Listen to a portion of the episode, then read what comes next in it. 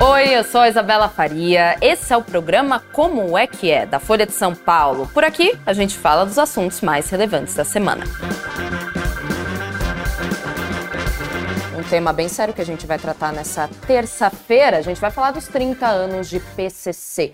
No Como é que é de hoje, a gente vai rastrear um pouquinho da origem da facção criminosa, como é que os criminosos ganham dinheiro, ou seja, quais são os principais negócios desse grupo e também quais são as medidas que a Polícia Federal, ou até mesmo os serviços de inteligência aqui de São Paulo, estão fazendo para tentar minimizar as ações dessa facção. E para a gente, então, esmiuçar tudo que está por trás do PCC, ele, o maior especialista em segurança pública da Folha de São Paulo, Rogério Pagnan, repórter especial, rei dos assuntos complicados. É. Mas, ó, muito obrigada, Pagnan, por vir Imagina. aqui a Como é que é novamente. É, é uma honra. Que esse assunto é muito complicado, né, Pagnan? É, Quando a gente é. fala de PCC, principalmente São Paulo, capital paulista, parece que é uma coisa que ronda a cabeça, né? Enfim, a vida e a pró as próprias notícias de todo paulistano. A gente fala então dos 30 anos dessa facção. Antes da gente recapitular um pouquinho de como surgiu o PCC, eu quero que você me diga como, qual o estado, qual, qual o status, vamos dizer assim, da facção hoje em dia. Em que pé que ela está? É possível dizer que o PCC controla a capital paulista de alguma forma? Sabe que em se tratando de facção criminosa, PCC, do crime organizado, há divergência de, dependendo da pessoa que você pergunta, tá. da, da origem. O Ministério Público às vezes dá uma informação, a Polícia Civil dá uma informação, a PF ela dá uma informação. Sim. Nesse ponto específico não há divergência. Eles estão todos, eles admitem que o PCC ele controla não só a capital, como a Grande São Paulo e todo o estado de São Paulo.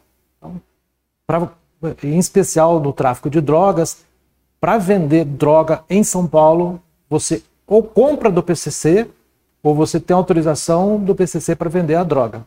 Que é uma coisa absurda dizer isso, mas não há concorrente no estado de São Paulo para o PCC. Mesmo nas menores bocas de fumo, que é como a gente chama. Exatamente. Ali na, na, numa comunidade ou em algum lugar que tenha o menor fornecimento possível, é, você tem que é pedir autorização. É PCC que controla. Perfeito. E outra coisa, eles não só controlam o tráfico de drogas, como eles também controlam a vida criminal, em especial das periferias das grandes São Paulo. O que, que significa isso? Eu sou um criminoso. Para eu poder agir naquela região, eu vou ter que seguir regras de comportamento. Então eu não posso praticar crimes que o crime não aceita. Por exemplo, o estupro.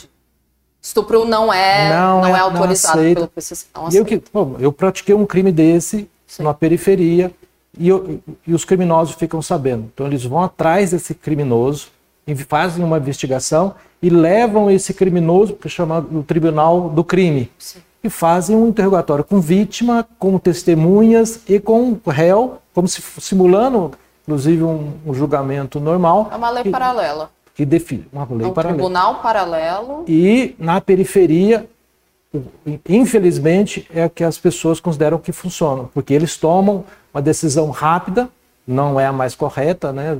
Precisamos frisar isso bem. E uma coisa que é impressionante, em especial na capital, tem algumas varas, isso alguns escritores que, que falam sobre isso, entre eles o Josmar Josino, que tem vários livros sobre o tema, tem algumas varas criminais assim, pequenos é, tribunais do crime e tem uma espécie de tribunal de justiça que é o, o, central, que fica em Paraisópolis. Então, os casos mais graves, eles pegam esses criminosos, levam para lá para fazer um julgamento. É um próprio sistema de justiça. É um, é um, próprio, infelizmente, é muito organizado e os criminosos que atuam nessas regiões, eles respeitam. Então, eles, ainda que não seja criminoso Sim. batizado no PCC, é, como eles dizem, ou não são ligados à facção, um criminoso comum. Ainda esses são obrigados a, a respeitar a ordem determinada pela, pela facção. E esses tribunais têm pena de morte, por exemplo? De pena de morte, começa de agressão física, por exemplo. Linchamento. É, uma agressão física, quebra uns pés, quebra o braço, foi uma coisa mais leve. Por exemplo, se não, é, pode ser que não tenha é, é um tipo de punição. Tá. Olha, Agora, quem fez a denúncia pode ter problema de fazer uma denúncia falsa. falsa. Aí também tem punição. Mas vai desde uma agressão, tapa, espancamento, até a pena de morte, que a pena de morte é os crimes mais graves.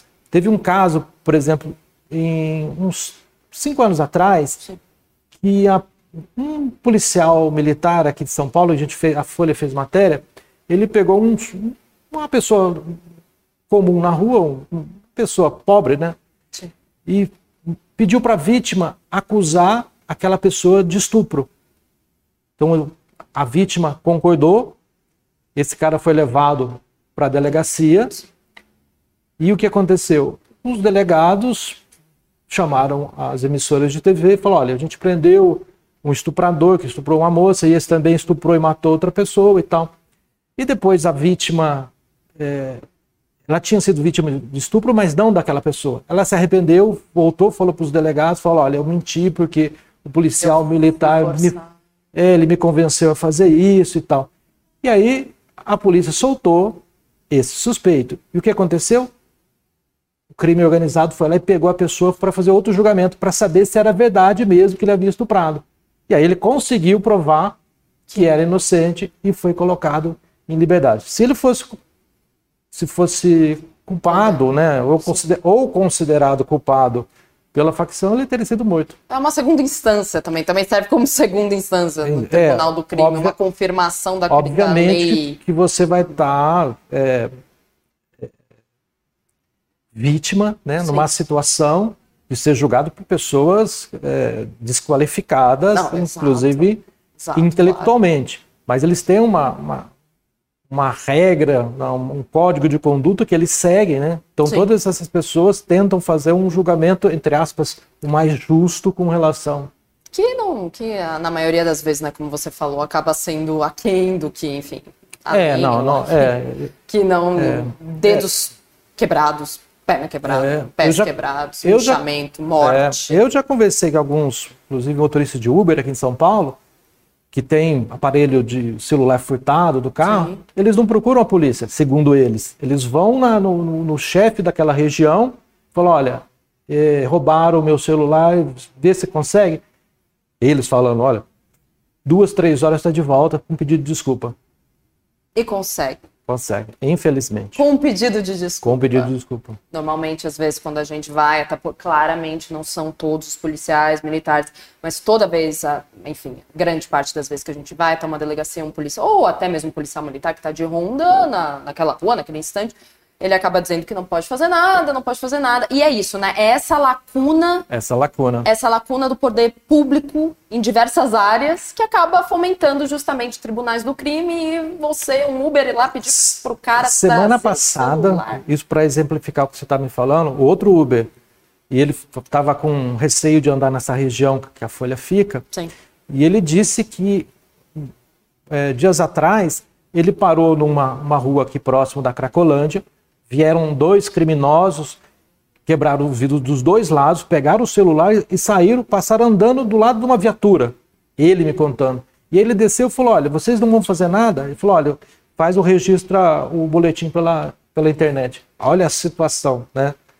É, é instrumento é de como, trabalho da pessoa. É como né? você disse, né?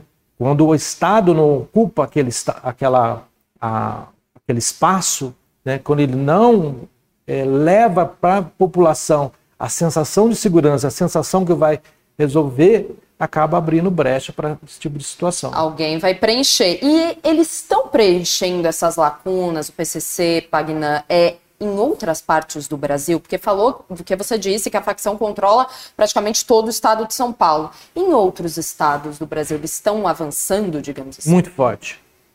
País todo.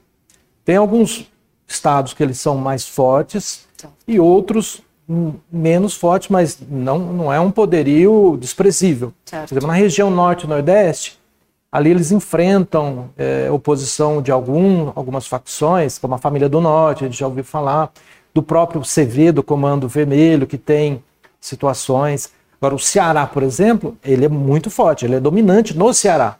É, no Sudeste, muito forte, Mato Grosso do Sul, Paraná. Então, é, é, o estado de São Paulo. No Rio, por exemplo, é uma situação diferente. Minas também, Minas também é muito forte o PCC.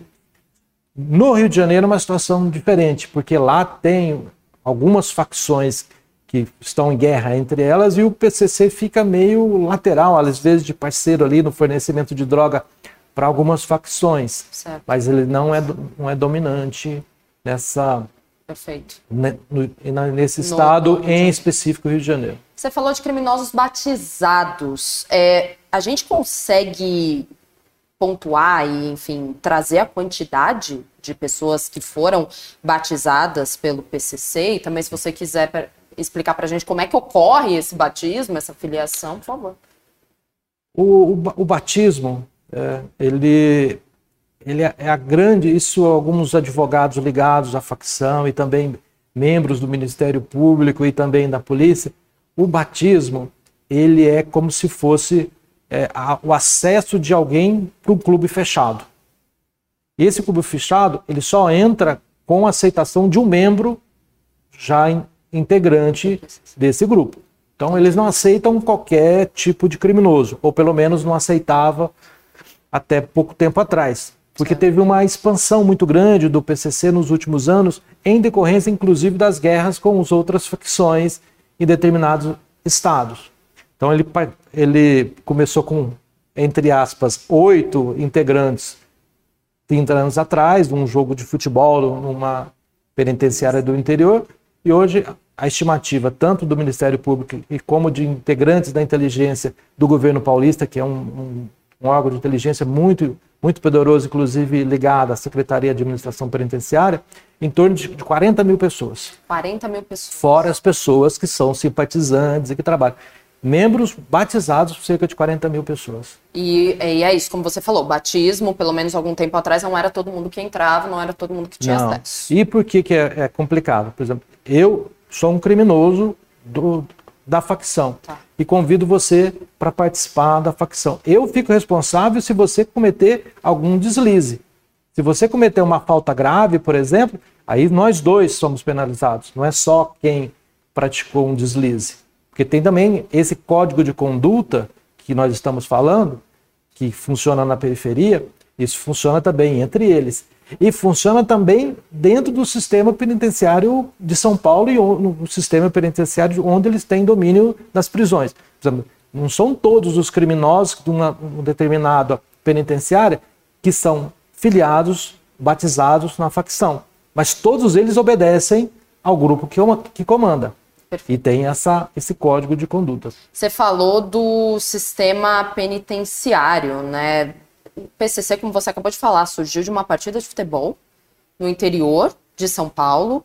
E eu quero te perguntar, é, como é que o grupo, na matéria que você escreveu justamente sobre os 30 anos de, do PCC, que inclusive está no site da Folha, gente, é, vale muito a pena ler para mais detalhes até, é, como é que o grupo foi de combater a opressão dentro do sistema prisional paulista para a maior facção do Brasil, com controle de tráfico de drogas, inclusive internacional. É isso que, inclusive, o Alan Carlos está perguntando aqui no YouTube. Um dos pontos mais importantes para a formação desse grupo foi o massacre do Carandiru em 92, ou sem esse fato, você acredita, também haveria o PCC, sem o massacre do Carandiru? O, o massacre do Carandiru foi, foi um divisor de águas. Foi, foi o que alimentou os presos, em especial aqueles mais intelectualizados, né? que a grande massa é, está no sistema prisional do país é um pessoal não tem um nível intelectual muito alto. Sim, claro. Mas em,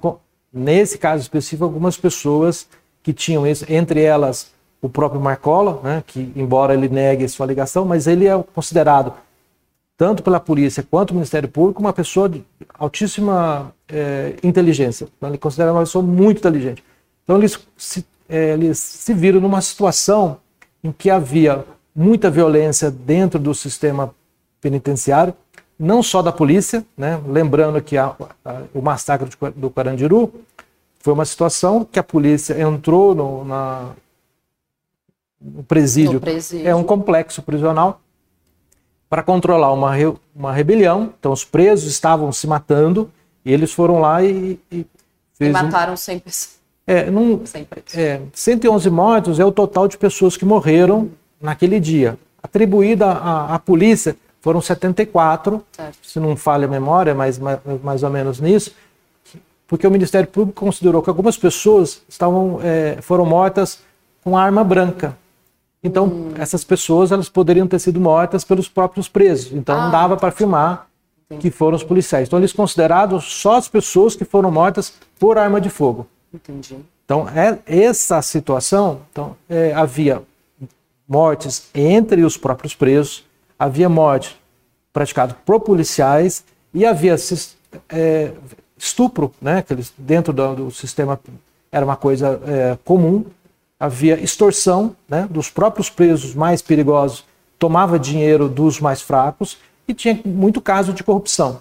Então, o que, que mudou muito de lá para cá, segundo a própria polícia e Ministério Público? Essa, esses casos de abuso eles pararam. Então, onde tem domínio do PCC, não tem estupro, não tem extorsão, não tem é, caso de, de corrupção é, de, é, de pessoas querendo se aproveitar dos, dos presos. Né? De é, novo a lacuna do Estado, né, Padinho? Pois é. De novo a eles, falta de, enfim, então, vigilância, eles, de investimento. É, e assim, era ruim para todo mundo. Em especial a questão de morte, estupro, violência. Sim. Então teve o, o preso, esses presos, eles decidiram criar uma espécie de sindicato para se opor a essa questão da, do sistema estatal que não garantia a segurança das pessoas que estavam encarceradas, porque essa é a lógica. Eu, Estado, eu considero que uma determinada situação é passível de prisão. Sim. Você não pode matar. Se você matar, você vai para a prisão. Então você vai ficar para a prisão para sair melhor. Sim. Então o que, que acontecia? E, e, em muitos casos acontece. Eu, eu coloco a lei, eu determino o que, que é prisão, é, é, passível de prisão, coloca a pessoa lá e ela fica para a própria sorte? Não pode. Então o Estado tinha que garantir isso. Como não garantiu, como você disse, deu combustível. E aí é, começou com, essa, com esse discurso inicialmente, então teve muita participação das mulheres, dos presos, é, é tentando, é tentando ajudar nessa organização. Porque elas estavam de fora, né, obviamente. Porque elas tinham interesse, é. elas tinham interesse que os maridos tivessem é, condições melhores. De... E outra coisa também, é, havia casos naquela época de mulheres de presos que iam visitar os maridos na prisão e elas eram estupradas lá dentro, porque os, os poderosos não estuprava não só os homens, mas as visitas. Então havia, então havia uma necessidade de organização, inclusive das mulheres, nesse caso. Não, não era um apoio criminal, certo. era um apoio é, humanitário. Humanitário. Humanitário, exatamente. Humanitário, exatamente. E aí, essa, essa ideologia, entre aspas, ela começou a ganhar corpo. Né? Uhum. Então, de, de 1993, e hoje como a gente falou no começo, praticamente todas as 80% das unidades prisionais de São Paulo são unidades que o PCC do, domina o que acontece lá dentro. E as mulheres deram esse passo inicial para o PCC se tornar uma facção focada em tráfico de drogas, ou a gente pode dizer que foi o hum. Marcola que ele foi o divisor, assim, de, teve o Carandiru que foi, né, o divisor de água no Sim. sentido do estopim, mas o Marcola, ele deu um, ele fez o rebranding da, da é, PCC, é isso? Mudou o rumo? A, a, as mulheres, elas tiveram essa, esse, esse, apoio, né? deram esse apoio é, aos maridos. E em 2002, a participação das mulheres também foi muito determinante na mudança desse perfil. Perfeito. É. O, o Marcola, embora isso segundo o Ministério Público, segundo a polícia, embora ele não era, não fosse considerado ali um grande líder pela polícia eh, e pelo Ministério Público na época, mas ele tinha um respeito entre os presos, né? embora os, os, dois principais chefes do PCC à época era considerado o Cezinha e o, o Geleão, José Márcio Felício, que eram os dois principais líderes. Hoje e, mortos, né? Ambos estão mortos? Ambos estão mortos. Sim. Mas o que aconteceu? É, aconteceu? Por conta da, da, das megas rebelião, da mega rebelião de 2001, esses, esses, líderes foram isolados. E quem ajudava na transmissão de, de, de mensagens, o procurador hoje, mais Sérgio Cristino, ele acompanhou muito de perto, ele me contou. que as mulheres acabaram virando porta-vozes dos maridos e muitas vezes elas davam ordens para o que ia acontecer e não ia acontecer. Em especial a mulher do Geleão, que, ela foi inclusive flagrada determinando ataques, inclusive a bolsa de valores. E o que aconteceu ali? Houve um racha entre os maridos e entre as mulheres, e nessa briga, na, na, guerra das primeiras damas, como, como é chamada, é, a, a, a ex-mulher do Marcola, que era advogado dele, ela foi morta, supostamente, amando de a mulher do Cezinha, que é a, Aure, é a, a Aurinete. E o que aconteceu? Isso provocou uma, uma guerra sangrenta.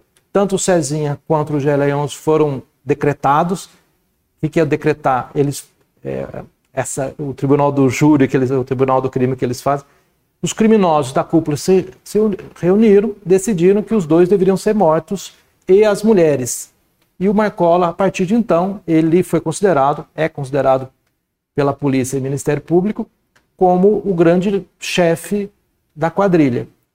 E a partir de então, ele mudou o perfil não, da assistencialismo que havia da facção para uma empresa, empresa entre aspas, de venda de, de droga.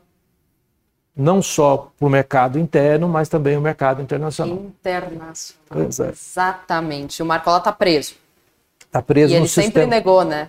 Que ele, que a associação dele com o PCC. Né? Ele nega tudo, inclusive os crimes. Eu falei com o advogado dele, o Bruno Ferulo, né, até para essa matéria, e falou: olha, nem sei por que você está me procurando para falar de, de PCC, porque meu cliente ele nega, ele nega a ligação com o PCC e também nega a maioria dos crimes que são atribuídos a eles, a ele. Né? Tem alguns crimes que você eh, apurar realmente ali tem o domínio de fato, né? Então ele, ele foi condenado por ser o chefe da, da, quadrilha. da quadrilha, não por ter participação direta. Tem, em alguns casos, isso aconteceu de fato. Então, a partir de então, com a assunção do Marcola uh, no comando máximo da facção, então teve essa mudança do perfil, cresceu muito, em especial porque o tráfico de drogas não é segredo para ninguém, dá muito dinheiro, então eles ficaram muito poderosos e a cada dia mais isso vai se concretizando. Daqui a pouco a gente vai falar um pouquinho, vou pedir para Pagnan falar um pouquinho do faturamento do PCC, mas antes disso a gente pode falar um pouco dos principais feitos, digamos assim, da, do primeiro comando da capital, momentos que inclusive a sociedade no geral, o cidadão comum sentiu muito a presença da facção, né? Porque normalmente quando a gente fala de crime organizado, é, é um pouco paira, né, sobre a nossa sociedade, mas é uma coisa mais para investigação policial, né? Sistemas de inteligência, tudo bem. Mas quando eu, pelo menos, me lembro que quando a gente realmente sentiu o peso do PCC na sociedade foi nos crimes de maio, né? Nos crimes que aconteceram em 2006, que a gente via muito na cobertura, inclusive da Folha e de outras é, emissoras ou outros veículos, imagens de ônibus queimando, contagem de mortos, foram mais de 500 pessoas mortas, né, entre o dia 12 e o dia 26. É isso mesmo? De isso. maio de 2006. Conta um pouquinho pra gente como é que foi, Pagnan, esse, essa cobertura que você fez. Então, o... Você participou. O, o grande cartão de visita do PCC foi em 2001. Tá. Foi na, na, Nos motins, né? Na mega rebelião. Na mega rebelião. Então, Perfeito. até então, o próprio governo de São Paulo negava né, a, a, existência da facção. Negava dizer negava. que não existia. É. E alguns jornalistas que, que publicavam sobre isso à época, é, as autoridades consideravam como fake news, como invenção, isso não existe, tudo mais. a partir de 2001, isso foi impossível de, de, de, de esconder. É. Então, havia uma facção criminosa em São Paulo, muito poderosa. É, eu não lembro se foi 2000 e 2001, que é, também teve uma, uma, ação muito violenta que eu cobri, eu estava em Ribeirão Preto na época. Foi inaugurada uma penitenciária, teve uma, uma migração também, que havia muitas cadeias públicas em São Paulo, e o Estado, na época, o, o Mário Covas, decidiu transferir tudo para o sistema penitenciário, que tinha o um discurso: quem prende não pode tomar conta. Então eles criaram as penitenciárias. Em Ribeirão inaugurou naquela época uma penitenciária já chegou lotada, porque tinha um problema muito sério de vaga. E entre esses presos tinha uma facção contrária ao PCC.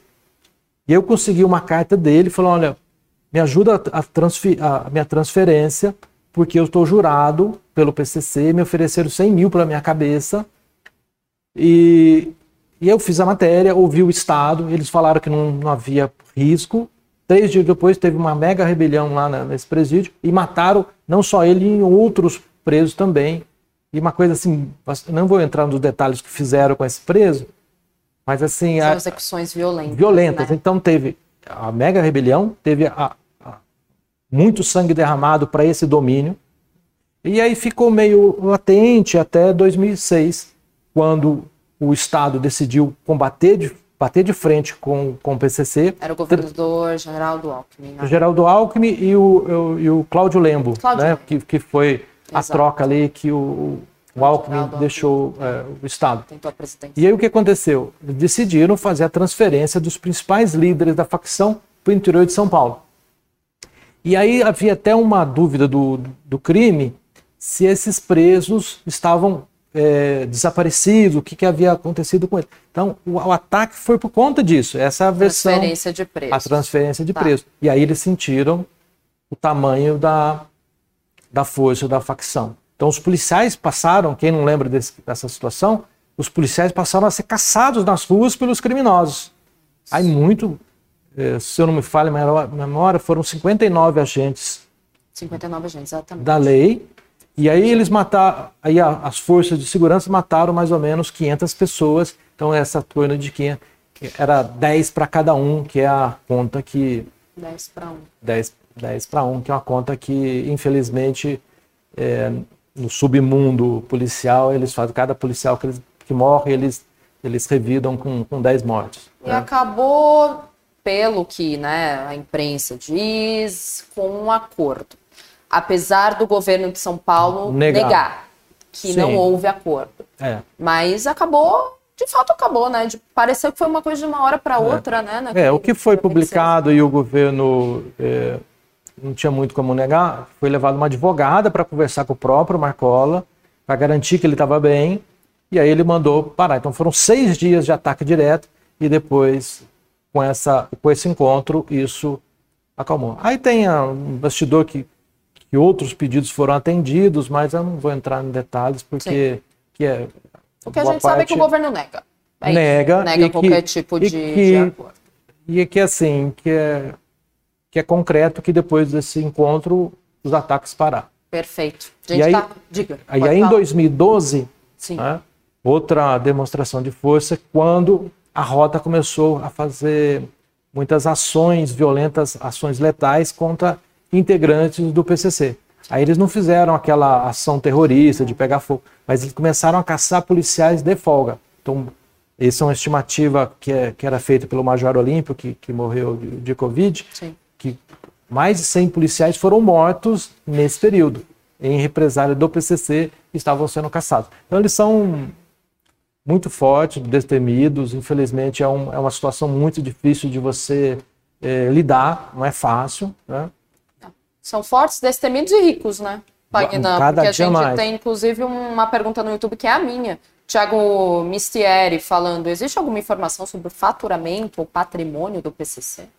Olha, esses números são é, é, estimativas, né, feitas pelos policiais, porque se ele tivesse. É... É, você não tem uma lei da, uma é, lei da transparência para o lei para transparência, então, porque se, se o policial sabe do patrimônio, sabe da movimentação, ele vai lá e, e, prende. Exato. Mas eu falei com um policial federal, ele, ele faz combate ao PCC de maneira é, constante.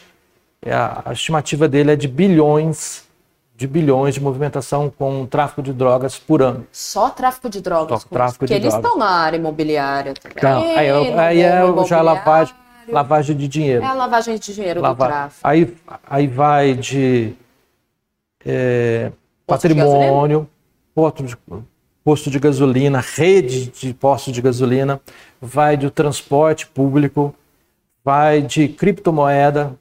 Então, eles, eles criaram até empresas é, exportadoras para fazer simulação de vendas e transferência para lavar dinheiro. Então eles o que o que a, vou usar as palavras que o delegado da Polícia Federal me disse. Falou: olha, o PCC está a anos luz de, em comparação a todas as outras facções do país. Eles são muito organizados, estão muito poderosos e é um combate muito difícil de ser feito. E já saíram do Brasil, né? Em, qua, em quantos países eles estão? É, a estimativa é de 26 países. América do Sul, praticamente é, dominado. A única questão ali é a Colômbia, questões ali internas. É, Eles têm o próprio microcosmos ali. É. E na Europa, é, Portugal, Itália, França, eles não têm um domínio como eles têm aqui, sabe? Mas eles têm uma espécie de é, escritórios de, de para receber droga, para distribuir, então eles estão presentes nesse local. Até eu, eu, acho que eu falei da outra vez com você. Você falou assim. Falou, então, para fugir deles, melhor ir para a Europa. Falar, não adianta, não tem local no país, no, no mundo, que você consiga ficar livre da, do risco de um, de um ataque desse pessoal. E como combater essa facção, Pagnan? Porque você acabou de falar que autoridades já disseram, olha, eles são muito organizados, eles são a facção mais organizada que a gente tem. Então, como é que a polícia tenta combater? Com quais ações? As agências de inteligência? Se dá para fazer alguma coisa? Porque em 30 anos você já falou que foi uma coisa que estourou, que cresceu, que se desenvolveu e é como acabar com isso? A primeira problema foi a negativa né, do Estado. Quando você tem um problema, a primeira, o ato mais inteligente é você admitir que você tem um problema.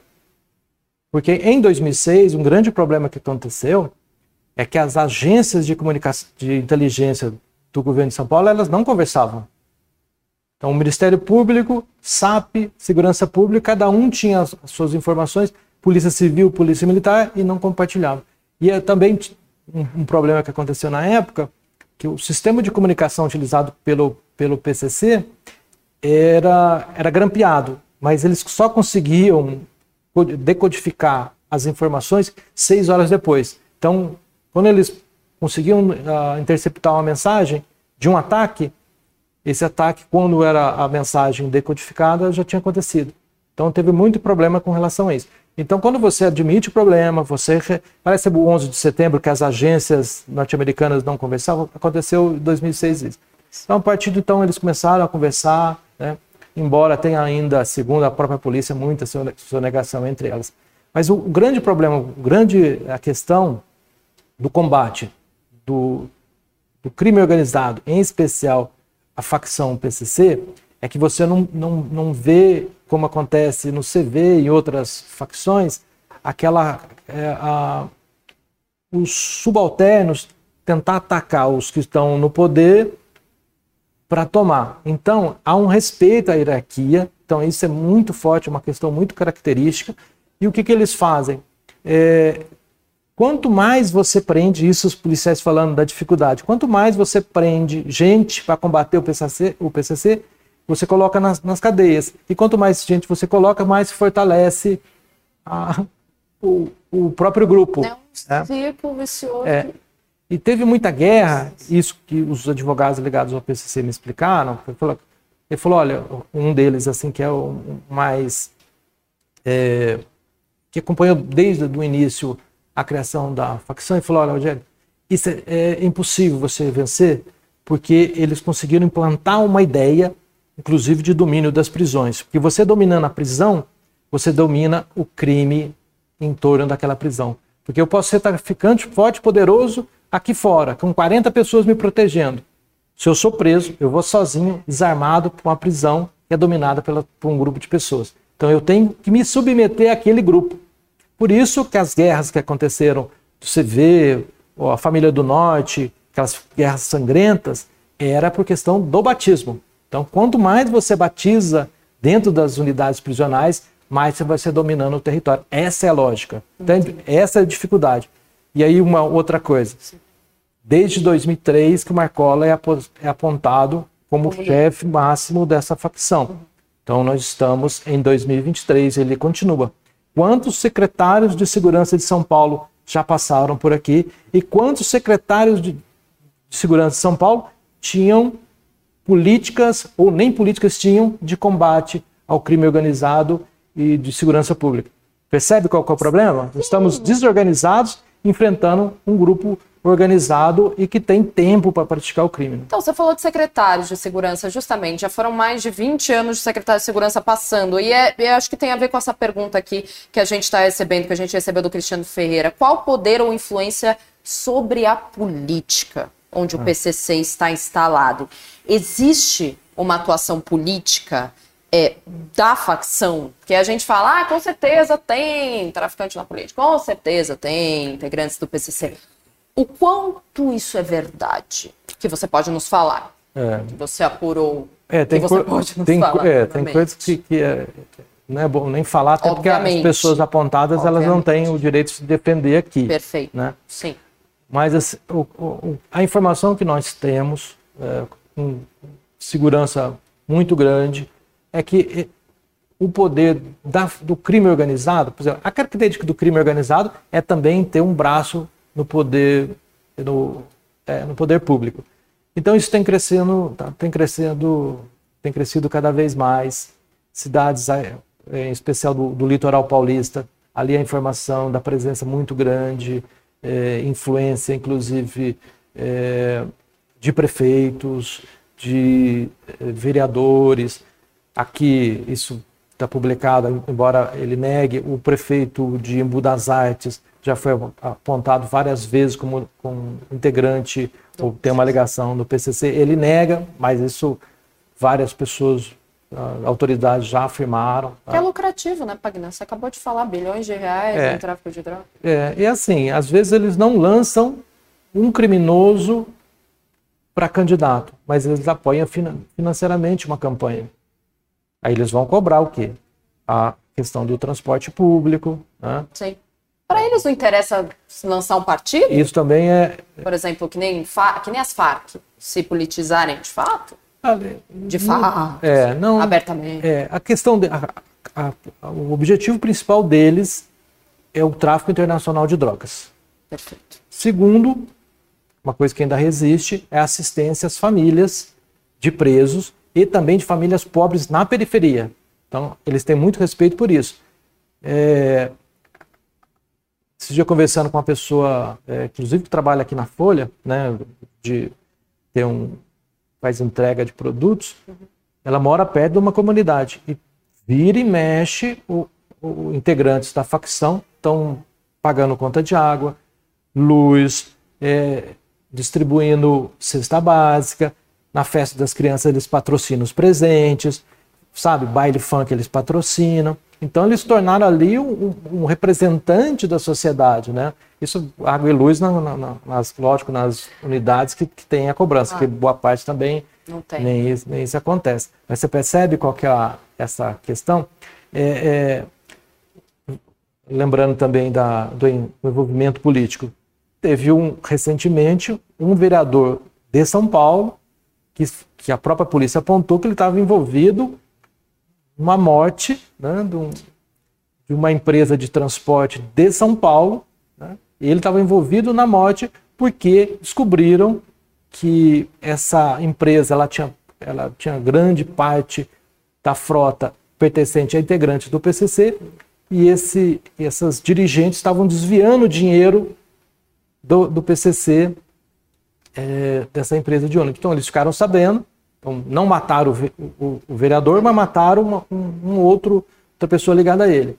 Né? Ele nega e tudo mais, mas as provas ali são muito fortes do envolvimento do PCC nessa história. Ou seja, voltando para a minha primeira pergunta, justamente PCC controla a capital paulista, controla o estado de São Paulo é.